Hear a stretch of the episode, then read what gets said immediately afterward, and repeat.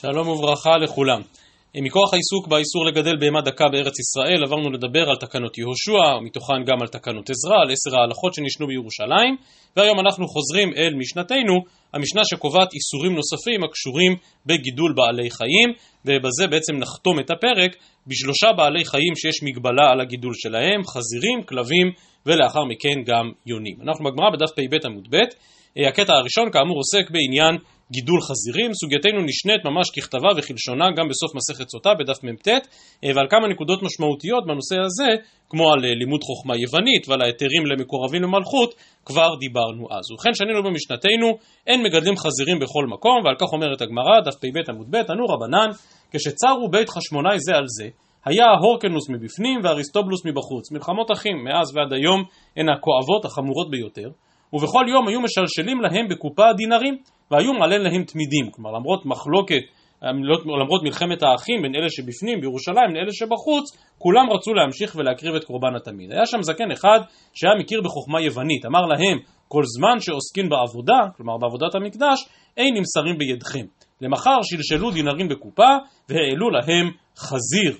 כיוון שהגיע לחצי החומה, נעץ ציפורניו בחומה ונזדעזעה ארץ ישראל 400 פרסה על 400 פרסה. במקום קורבן שאמור לעלות על המזבח במקדש, פתאום מגיע חזיר לירושלים, ועל הדבר הזה, וכאמור על מלחמת האחים שביסודו, נזדעזעה הארץ כולה. באותה שעה אמרו, ארור האיש שיגדל חזירים, וארור האיש שילמד את בנו חוכמה יוונית. כלומר, המאורע הכל כך קשה הזה מבוסס גם על החזיר העולה בחומה, אבל לא פחות מזה על אותו אדם שלעז להם ושיעץ להם בחוכמה יוונית.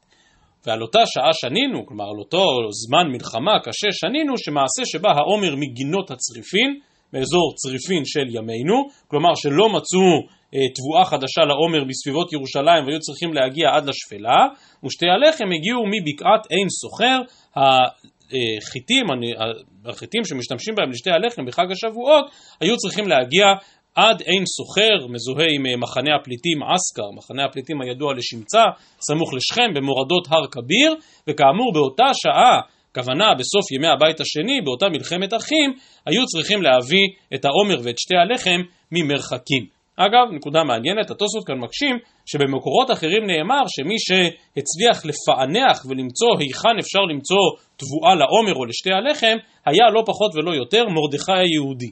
ועל זה תמהים התוספות, האם יעלה על הדעת שמרדכי היהודי עדיין היה חי בימי המחלוקת והמלחמה שבין הורקנוס ואריסטובלוס? זה לא יכול להיות, כמה שנים הוא חי? מאות שנים. ולכן התוספות מציעים הצעה מעניינת והיא שלא מדובר על מרדכי יהודי, אלא על מרדכי אחר, לא מרדכי משושן הבירה, אה, דודה של אסתר, אלא אה, מרדכי, אומרים תוספות, הוא בעצם כינוי לאדם חכם במיוחד. ולכן אותו אדם חכם שקראו לו מרדכי, אולי על שם מרדכי יהודי ואולי לא, אבל אדם חכם שמו הוא מרדכי. מעניין. טוב, שואלת הגמרא, וחוכמה יוונית מי אסירה? האם באמת אסור ללמוד חוכמה יוונית ועתניא? אמר רבי, בארץ ישראל לשון סורסי, כנראה לשון ארמית, או איזשהו אה, ניב של הארמית, למה לדבר בלשון כזאת, אלא או לשון הקודש, או לשון יוונית. ואמר רבי יוסי, בבל לשון ארמי למה? או לשון הקודש או לשון פרסי. כלומר, יש שפות נחשבות, שפות בינלאומיות, כמו היוונית, כמו הפרסית, ולא כמו השפה הארמית. אז רבי מדבר על ארץ ישראל, רבי יוסי על בבל, אבל ככה או ככה אתה רואה שהם משבחים את היוונית, עד כדי כך שמורים לדבר או בלשון הקודש או בלשון יוונית. אמרי לשון יווני לחוד וחוכמה יוונית לחוד. ובפשטות, השפה בהחלט כן, אבל החוכמה היוונית, על ערכיה, על המוסר שלה, על התחכום וההתחכמות שיש בה, עד כדי שילוח חזיר במקום קורבן, זה בשום פנים ואופן לא. לדבר יוונית בבקשה, להתחכם כמו שמתחכמים חכמי יוון, זה ממש לא מקובל. ועדיין שואלת הגמרא, בחוכמה יוונית, לא רק לשון יוונית, אלא חוכמה יוונית מי אסירה? ואמר רב יהודה אמר שמואל משום רבי שמעון בן גמליאל, איני עוללה לנפשי מכל בנות עירי, כך באיכה, אלף ילדים היו בבית אבא, כך אומר רבי שמעון בן גמליאל. חמש מאות מהם למדו תורה, חמש מאות למדו חוכמה יוונית, כלומר חצי הלכו לכולל וחצי הלכו לאוניברסיטה, ולא נשתייר מהם אלא אני כאן, ובן אחי אבא באסיה. אז הנה אתה רואה שבהיקפים מאוד גדולים הלכו לאוניברסיטה ללמוד פילוסופיה וללמוד חוכמה יוונית.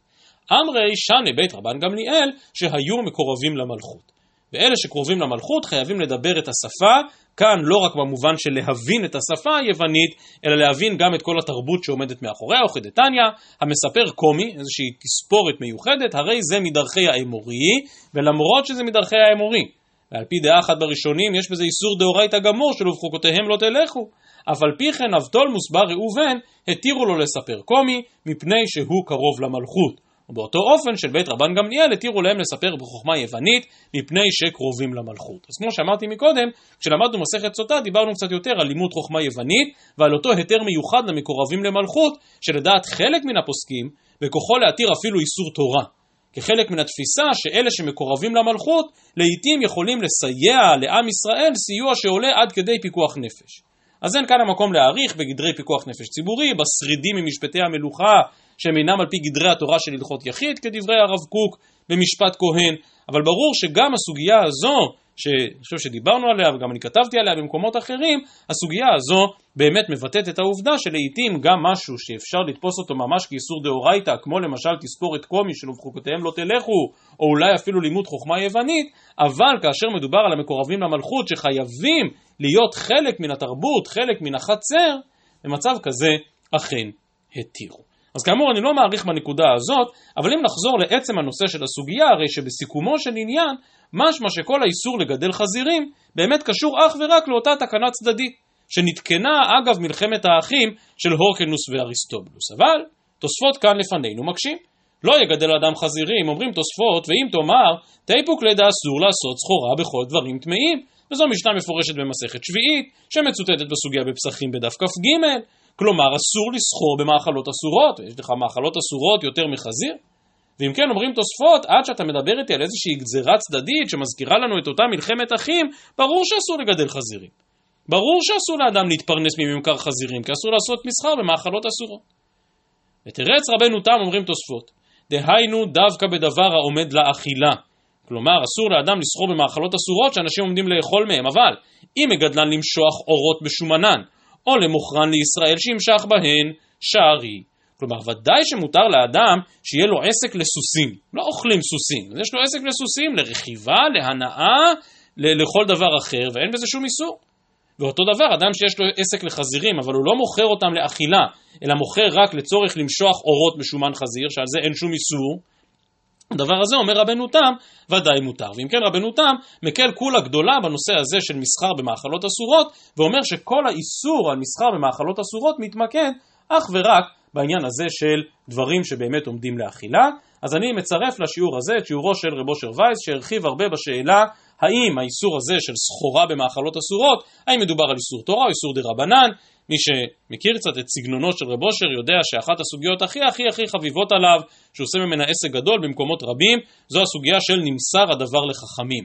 וגם כאן, בעניין הזה של האיסור לסחור במאכלות אסורות, בתז מפורש שבאמת נמסר הדבר לחכמים. כלומר, חכמים הם אלה שהגדירו את האסור והמותר בכל העניין הזה ובכל ההקשר הזה של סחורה במאכלות אסורות. אז סוף דבר, אסור לגדל חזירים, הנימוק הישיר בגמרא הוא העניין של אותה תקנה שנתקנה בזמן מלחמת האחים, אבל ברור שיש כאן גם במצבים מסוימים איסור עקרוני יותר, שאולי אפילו איסור דאורייתא, מצד איסור הסחורה במאכלות אסורות. אז עד כאן סוגיה ראשונה להיום, האיסור לגדל חזירים, ומכאן לסוגיה הבאה, סוגיה שיש בה מידה מסוימת של רגישות, ואנחנו עוברים לדבר על האיסור לגדל כלבים. אז כידוע, הכלב הוא ידידו הטוב ביותר של האדם, ויש רבים רבים, אני בטוח שגם בין אלה שמשתתפים איתנו בלימוד ושומעים אותי עכשיו, שמגדלים כלבים להנאתם בבית. עד כדי כך שהכלב הוא ממש חלק מן המשפחה. אבל מוריי ורבותיי, אני באמת מבקש לשאול בכנות, האם הכלב שלך פעם נבח ברחוב על איזה ילד או ילדה מפוחדים? ואם כן, האם אתה בעל הכלב לקחת את זה ללב, או שרק אמרת, לא, אל תדאג, הוא לא נושך, הוא לא עושה שום דבר. ואני חושב שאנחנו כציבור צריכים אולי קצת לתקן משהו בנושא הזה. ולפחות במקום שבו אני מתגורר, בקהילת קודש אלון שבות, אנשים מרשים לעצמם מה שעל פי החוק, ולהבדיל על פי דין תורה, הוא אסור לחלוטין. והם בונים על זה שהכלב נחמד ואין לך מה לפחד. ואם את כל כך חוששת מכלבים, אז כדאי לך ללכת לטיפול, וכן הלאה, כל מיני אמרי שפר שכאלה, ואני חושב שאלה דברים שאסור להם שיאמרו. עכשיו גילוי נאות, רבותיי, אני לא מפחד מכלבים, להפך, אני נוטה לחבב כלבים, בכלל אין לי רתיעה מבעלי חיים, אני קצת דור שני למושבניקים, אבא שלי, אימא שלי עוד עבדו ברפת, חלבו את הפרות, אז כנראה משהו קטן מזה עוד נשאר אצלי. אבל כן, יש מבני ביתי לפחות שחוששים עד למאוד. והדבר הזה ממש ממש פוגע באיכות החיים, ולעניות דעתי הוא אסור לחלוטין על פי דין. שכן, על פי דין תורה הדברים ברורים. אסור בשום פנים ואופן ללכת ברחוב עם כלב משוחרר, זה אסור, זו איסור הלכתי. זה סעיף ברמב"ם, זה סעיף בשולחן ערוך. גם אם זה כלב קטן, הוא לא עושה כלום.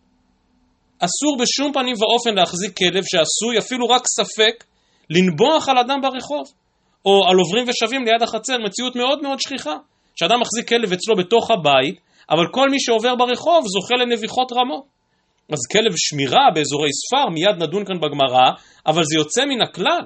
הוא בוודאי לא יכול להתיר במקום יישוב שאנשים מהלכים בו. והדבר הזה הוא איסור גמור, אני חושב שאין בו שום צד היתר על פי ההלכה. ולדעתי אנשים קצת דשים בעקבם את האיסורים הללו, ועוד פעם, אני חושב שלא בצדק. ובכן אומרת הגמרא דף פ"ג עמוד א', לא יגדל אדם את הכלב, אלא אם כן קשור בשלשלאות. אז כבר המשנה קובעת כלל ברור וחד משמעי, אדם שמחזיק כלב בבית זה אך ורק כלב שקשור היטב. אז זה אומרת הגמרא, תנו רבנן, לא יגדל אדם את הכלב, אלא אם כן קשור בשלשלת, אבל מגדל הוא בעיר הסמוכה לספר, וכושרו ביום מתירו בלילה. כלומר, גם אם אתה באמת זקוק לכלב לצורכי שמירה בעיר הסמוכה לספר, אתה חייב לוודא שבמהלך היום, כאשר אנשים מסתובבים ברחוב, הכלב הזה קשור. כדי שחלילה חלילה לא יפגע באף אחד אחר, ורק בשעת לילה מאוחרת, כשאתה באמת חושש מגנבים וכולי וכולי, אז מותר לך לשחרר אותו, אבל לא בשום זמן אחר. ואם לא די בזה אומרת הגמרא, וזה החיבור אל הסוגיה הקודמת, תניא רבי אליעזר הגדול אומר, המגדל כלבים כמגדל חזירים.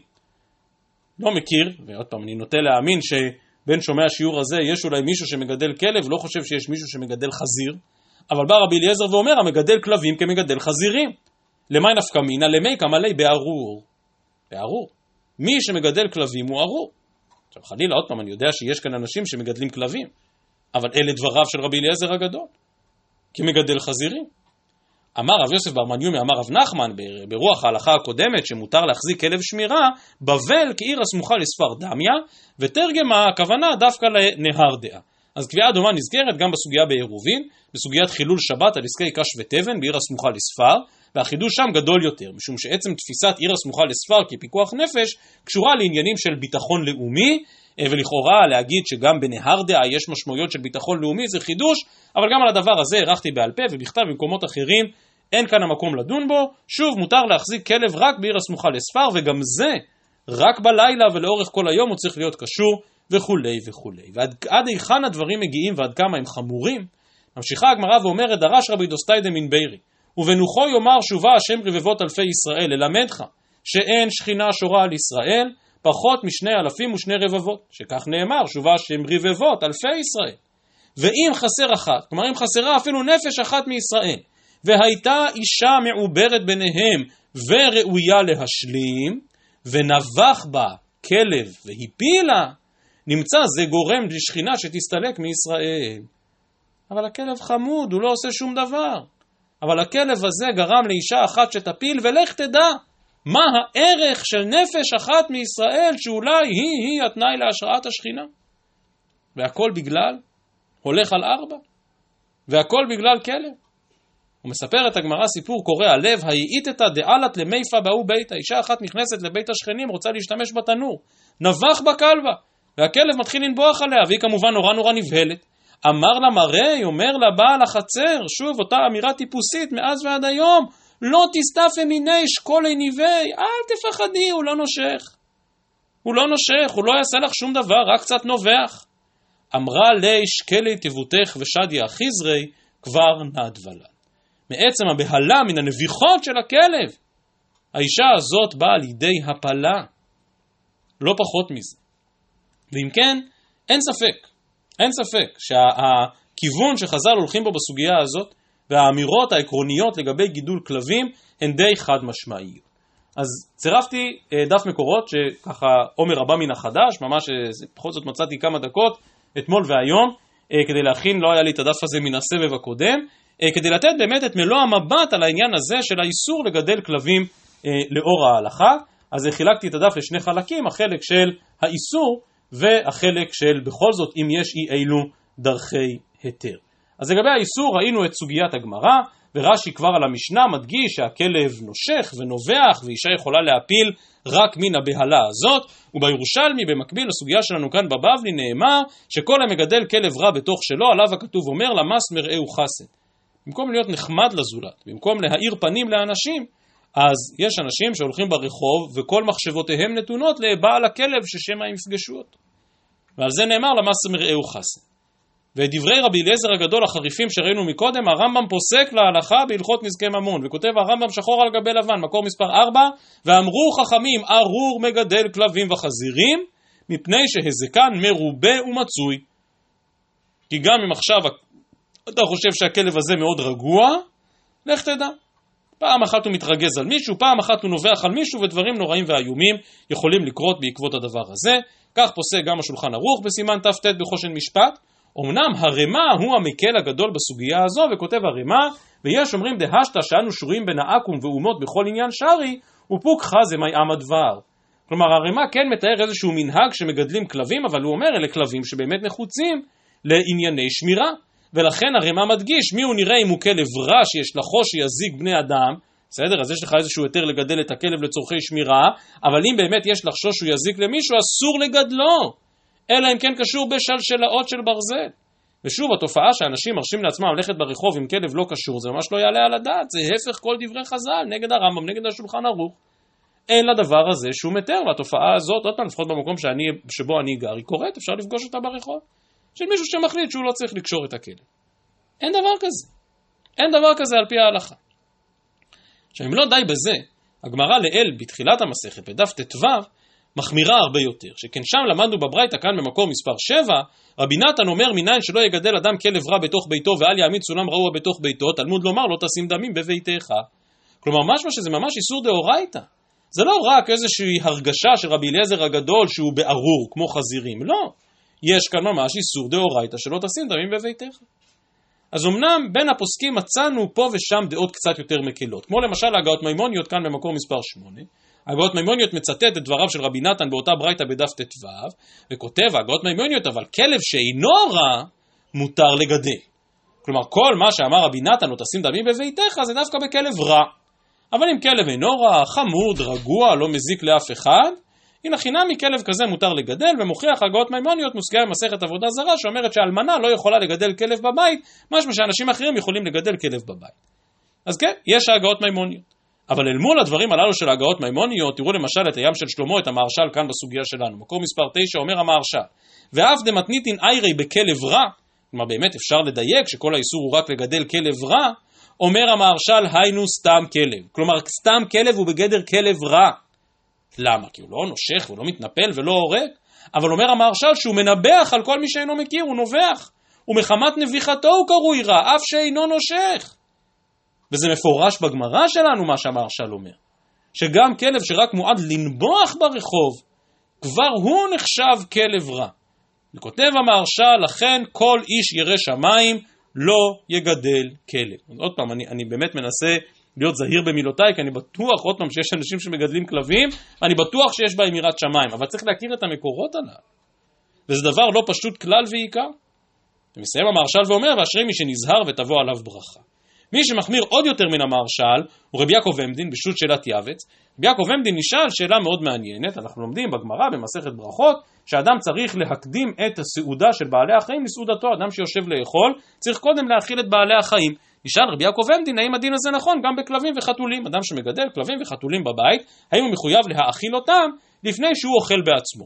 ודן רבי יעקב עמדין לכאן ולכאן, זה לא הנושא שלנו, והוא עצמו, הסוגריים כאן לא אני הוספתי אותם, אלא זה סוגריים באותה תשובה של שו"ת ישילת יעבץ, כאן במקור מספר 10, בפסקה השנייה, וכותב רבי יעקב עמדן, ושר אלה מראי לפלניה, שגידל מהן עדרים בתוך ביתו, כלומר אותו אדם שמגדל כלבים, שאפילו אחד לא התירו במשנה, אלא אם כן קשור בשלשלת, ואית בי לטותא דרבנן רחמנא ליצלן, שהמגדל כלבים כמגדל חזירים למי קמלה בארור. כלומר, היית יכול לחשוב שאם המשנה אומרת שאסור לאדם לגדל כלב בתוך ביתו אלא אם כן קשור בשלשלאות, אז אם הוא באמת קשור בשלשלאות ושמור כהלכה, אולי אין בזה איסור. אומר רבי יעקב עמדין, מה פתאום? גם מי שמחזיק כלב ומקפיד שהכלב כל הזמן יהיה קשור, הוא עדיין עובר בארור, אולי הוא לא עבר איסור, אבל עדיין אומרים שהוא ארור כמו מגדל חזירים. ולא חילקו הפוסקים בין כלב לכלב. כלומר, אומר רבי יעקב אבנין, זה לא משנה איזה כלב, כזה או אחר, ובייחוד באותם כלבים חלקים וערומים שאין להם שערות, וקונים אותם בדמים יקרים לשחק ולהשתעשע בהן ולגעגע עמהן, וזה גם מושב ליצים וכולי וכולי. אז פה, אלה דברים שאני חושב שבמציאות היום, הרבה פעמים זה לא מושב ליצים, הרבה פעמים חברו הטוב של האדם הוא באמת חברו הטוב של האדם. יש כלבים שמשמשים לצורך טיפולי, אני לא מדבר בכלל על כלבי נחייה שמסייעים לאנשים אה, שמתקשים בראייה, ודאי שבדברים האלה יש צדדי היתר רבים. ועדיין הכלל הוא כלל מאוד מובן, ורבי יעקב ומדין כאמור עמדה מאוד מחמירה. ותראו גם מה כותב הפלא יועץ בערך כלב, כידוע הפלא יועץ ספר אנציקלופדי, מסודר על סדר האלף-בית, והוא כותב, ואמרו חז"ל המגדל כלבים כמגדל חזירים, דקאי בארור, ומונע חסד מביתו, ורבים מעמי הארץ אין נזהרים, ומגדלים כלבים, וראוי להודיעם חומר שיפו. ולכן, שוב, לכל מגדלי הכלבים שבינינו, שווה לתת עוד מחשבה אחת. עוד מחשבה אחת. ואני אומר, גם אם לא נדבר על מושב לצים, כי באמת יש כאן איזשהו צורך אמיתי וכולי וכולי, אבל לפחות השמירה על הכלב. ועם כלב כזה שמסוגל לנבוח על העוברים והשבים ברחוב, אין בדבר הזה שום היתר. או כלב שמסתובבים איתו ברחוב כאשר הוא לא קשור כמו שצריך להיות קשור, אין בדברים הללו שום צדדים של היתר. עד כאן לגבי האיסור. כאמור, יש בגמרא גם שתי דרכי היתר. הדרך האחת היא כאמור בעיר הסמוכה לספר, מה שמפורש בגמרא, ציינתי כאן במקור 12, מפורש גם ברמב"ם, מפורש גם בשולחן ערוך, ואף על פי כן, כותב המאירי, אף על פי שביארנו במשנה שאסור לגדל כלבים מכל מקום בעיר הסמוכה לספר, רשאי הוא לגדל ביום וקושר בלילה, אה, סליחה, רשאי הוא לגדל ביום קושר ובלילה מתיר, ומכל מקום אומר המאירי, ייזהר בהזקם כמה שיוכל, וישים לנגד עיניו מאמר ולא תשים דמי בביתך, ולא יהא ליבו בטוח שלא יזיק, שמאחר שנעשה נעשה ואין לו תיקון. כלומר האמירה הוא לא עושה שום דבר, אין לך מה לדאוג, היא אמירה חסרת משמעות שחז"ל דוחים אותה מכל וכול. ולכן אומר המאירי, גם אם אתה נהנה מאותו היתר של עיר הסמוכה לספר, ודאי וודאי שנדרשת שמירה יתרה. אגב, לגבי כל ההיתר הזה של עיר הסמוכה לספר וההרחבה הגדולה שמרחיב אותה הרימה, כמו שהזכרנו מקודם, אז המהרש"ל בהמשך אותו קטע בים של שלמה כאן, באמת דוחה מכל וכול את ההרחבה הזאת של הרימה, ואומר מי בכלל, איך יעלה על הדעת לומר שבזמן הזה אפשר לגדל כלב בכל מקום, כי כולנו נמצאים וגרים בין הנוכרים וזקוקים לכלבי שמירה, מה פתאום? ואומר המהרש"ל, איך אפשר להקל במשהו שעשוי להיות, להיות כרוך באיסור דאורייתא, שלא תשים דמים בביתך.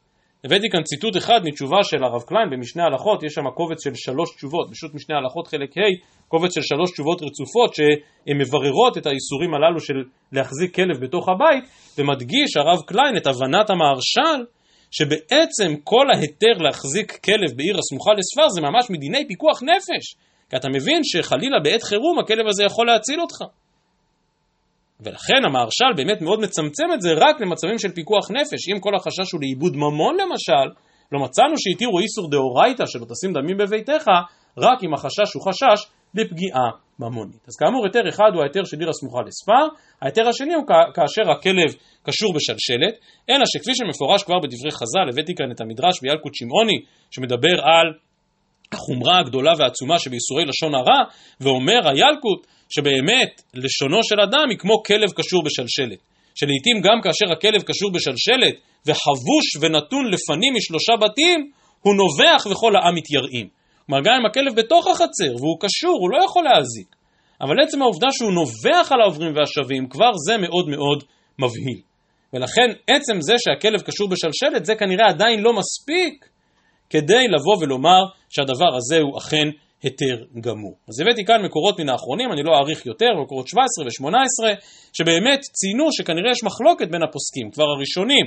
הרב יצחק יוסף כאן בילקוט יוסף אומר שזו אולי ממש מחלוקת בין, הרש, בין רש"י לבין הרמב"ם, בשאלה האם ההיתר הזה של כלב קשור בשלשלת זה אפילו בכלב רע, וכמו שראינו מקודם, כלב רע זה לא רק כלב נושך, אלא גם כלב נובח מוגדר ככלב רע, ו- ואף על פי כן אם הוא קשור בשלשלת מותר, כך הוא מדייק מן הרמב"ם, אבל מרש"י אומר מה פתאום, כלב רע אסור נקודה, אסור נקודה, כלב כזה צריך להרוג אותו, מדין לא תשים דמים בביתך.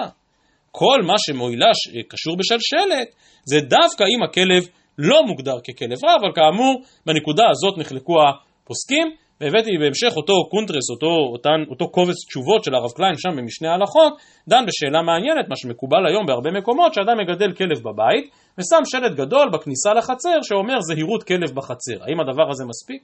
האם הדבר הזה שקול כנגד לקשור בשלשלת? אז הרב קליין כאן דן באמת דיון מאוד מעניין בגדרי לא תשים דמים בביתך, הוא אומר כולנו מחזיקים דברים מסוכנים בבית, למשל חומרי ניקוי. לא עלינו היו כל מיני פורענויות וכל מיני אסונות שקרו כתוצאה מחומרי ניקוי, אבל אדם מחזיק חומרי ניקוי בבית, אמור להרחיק מהישג ידם של ילדים, זה כתוב על האריזה, האם אפשר להסתפק בזה?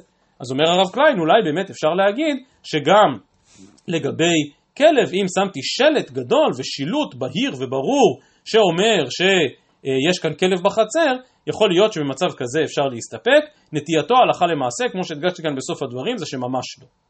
ממש לא. כלומר, להסתפק באזהרה, באזהרה בכתב זה לא מספיק. כלב, ששוב, הוא כלב רע, שיכול רק לנבוח, ולא רק, ואפילו לא לנשוך, אלא רק לנבוח, חייב להיות קשור באופן כזה שכל מי שעובר ברחוב יבין שלא יכול להינזק ממנו כלל ועיקר. ו- ורק הדבר הזה, כמו שאמרו חז"ל, קשירה בשלשלאות. אז עוד פעם, פתחתי ואמרתי, אני יודע שיש כאן משהו רגיש, אני יודע שיש המון אנשים שמגדלים כלבים, ושוב, יש אנשים שזה באמת באמת צורך גדול וחשוב לצרכים טיפוליים ונפשיים ורגשיים ואחרים, אני לא מקל ראש בדבר הזה. אבל אני חושב שבאותה מידה אסור בשום פנים ואופן שאנשים שמחזיקים כלבים יקלו ראש בעניין הזה, בחובה המוחלטת לקשור את הכלב בכל מקום, בחובה המוחלטת למנוע באופן גורף את זה שהכלב מתנפל על אנשים ולו רק בנביחות וכדומה. ואמרתי מקודם, את כל הדבר הזה אני אומר מתוך חיבה לכלבים. אני לא אחד ש... שהיסטרי או פוחד מכלבים. למה? סך הכל חיה נחמדה וחמודה, ואף על פי כן חייבים מאוד מאוד להקפיד על ההלכות הללו, כי ממש אה, מדובר על דיני נפשות לעיתים, כמו שאומר המהרש"ל, שגם אם יש איזשהו צד היתר, כמו שאמר הרמ"א, הרי שחמירה סכנתא, בוודאי שצריך להחמיר ולהיזהר בנושאים הללו, אז המקורות כאן בפניכם ומוזמנים להעריך יותר. אז רק נסיים את הפרק, שנינו במשנה שאין פורסין נישובין ליונים, כלומר אסור לפרוס מצודות ליונים במרחק די גדול מהעיר, 30 ריס, פחות או יותר 4 מילין, מחשש שמא המצודות שלך, המלכודות שלך, יתפסו יונים של מישהו אחר. שואלת הגמרא, ומאז לעיקולי היי, האם היונים באמת יכולות להגיע לכזה מרחק גדול של 30 ריס, והתנן בבבא בתרא, מרחיקין את השובח מן העיר 50 אמה. שם לא מדובר על החשש שמא מישהו ילכוד יונים שאינן שלו, אלא הפוך, יונים שעלולות להזיק. יונים שעלולות להזיק לשדות ולצמחייה, אז צריך להרחיק את השובע 50 אמה, משמע שיונה עפה 50 אמה, אבל לא 30 ריס, שזה הרבה יותר. אמר אביי, מי שצ'ייטי טובה, כלומר יונה יכולה ודאי לעשות מרחק הרבה יותר גדול מ-50 אמה, אבל קרסאי הוא ב-50 אמה מליה. כלומר, החשש שמא היא תאכל מן הגידולים והיבולים, זה רק ב-50 אמה, יותר מזה היא לא עפה כדי לאכול. אבל החשש שמא תלכוד יונים שאינן שלך, כאן צריך טווח ביטחון יותר גדול. ובכן מקשה הגמרא לאידך גיסא ומישת שלושים ריס ותו לא, האם באמת המרחק שהיונה יכולה לעוף זה רק שלושים ריס והתניא? ביישוב אפילו מאה אמה לא יפרוס, וזה, אפילו, אפילו מאה מיל סליחה, גם כן לא יפרוס מצודות, וזה כמובן מאה מיל זה הרבה יותר משלושים ריס, שזה בערך ארבעה מיל. אז הראשונים כאן, תראו, בתוספות, ברשב"א, דנו מה בדיוק הקושייה מן הברייתא, אבל הכלל הוא שבאמת יש מצבים שהגמרא מיד תגדיר אותם, שהאיסור הוא ודאי אפילו במרחקים יותר גדולים, ועל זה באמת אומרת הגמרא, רב יוסף אמר, מה שכתוב בברייתא זה ביישוב כרמים, רבא אמר ביישוב שובחים. כלומר, אם באמת יש כרמים רצופים או שופכים רצופים, אז היונה מתעופפת מכרם לכרם או משובח לשובח, ואז יש חשש שהיא תגיע אפילו למרחק של 100 מיל, ואסור לפרוס מצודות שעלולות לצוד יונה שאינה שלך. שואלת הגמרא, ותיפוק משום שובחין גופיו. כלומר, אם אתה אומר שיש כאן רצף של שובחין, אז ברור שאסור לך להעמיד מצודה, כי אתה צד את היונה מאותו שובח. אומרת הגמרא שלוש תשובות, יתמה בידי עובד כוכבים, ואף על פי שגזל עכו"ם אסור, אבל כאן זה לא בדיוק גזל, זה יותר דרכי שלום, ואיבא יתמה שמדובר על יונים של הפקר, ואיבא יתמה בדידי, כלומר שהשובחים שייכים לו. ואז מצד החשש שהמצודות תופסות משהו מהשובחים הללו, אין חשש, כי זה שלו, של הפקר. אבל מצד החשש שיונה יכולה להגיע מהעיר וזה מה שאמרה הברייתא ביישוב, יונה יכולה להגיע ממקום למקום אה, ומשובח לשובח, החשש הזה באמת קיים, ולכן על זה אמרה הברייתא שצריך להחמיר אפילו במאה מי. הדרן הלך פרק מרובה, כמו שציינתי כשהתחלנו את הפרק, הפרק הארוך ביותר במסכת בבא קמא, רובו ככולו עסק בדיני גניבה, בדיני ארבעה וחמישה, אבל סיימנו באיסורים הללו של לגדל בעלי חיים מבהמה דקה עד חזירים, דרך כלבים ויונים, ומחר בעזרת השם נתחיל את הפרק הבא, פרק החובל.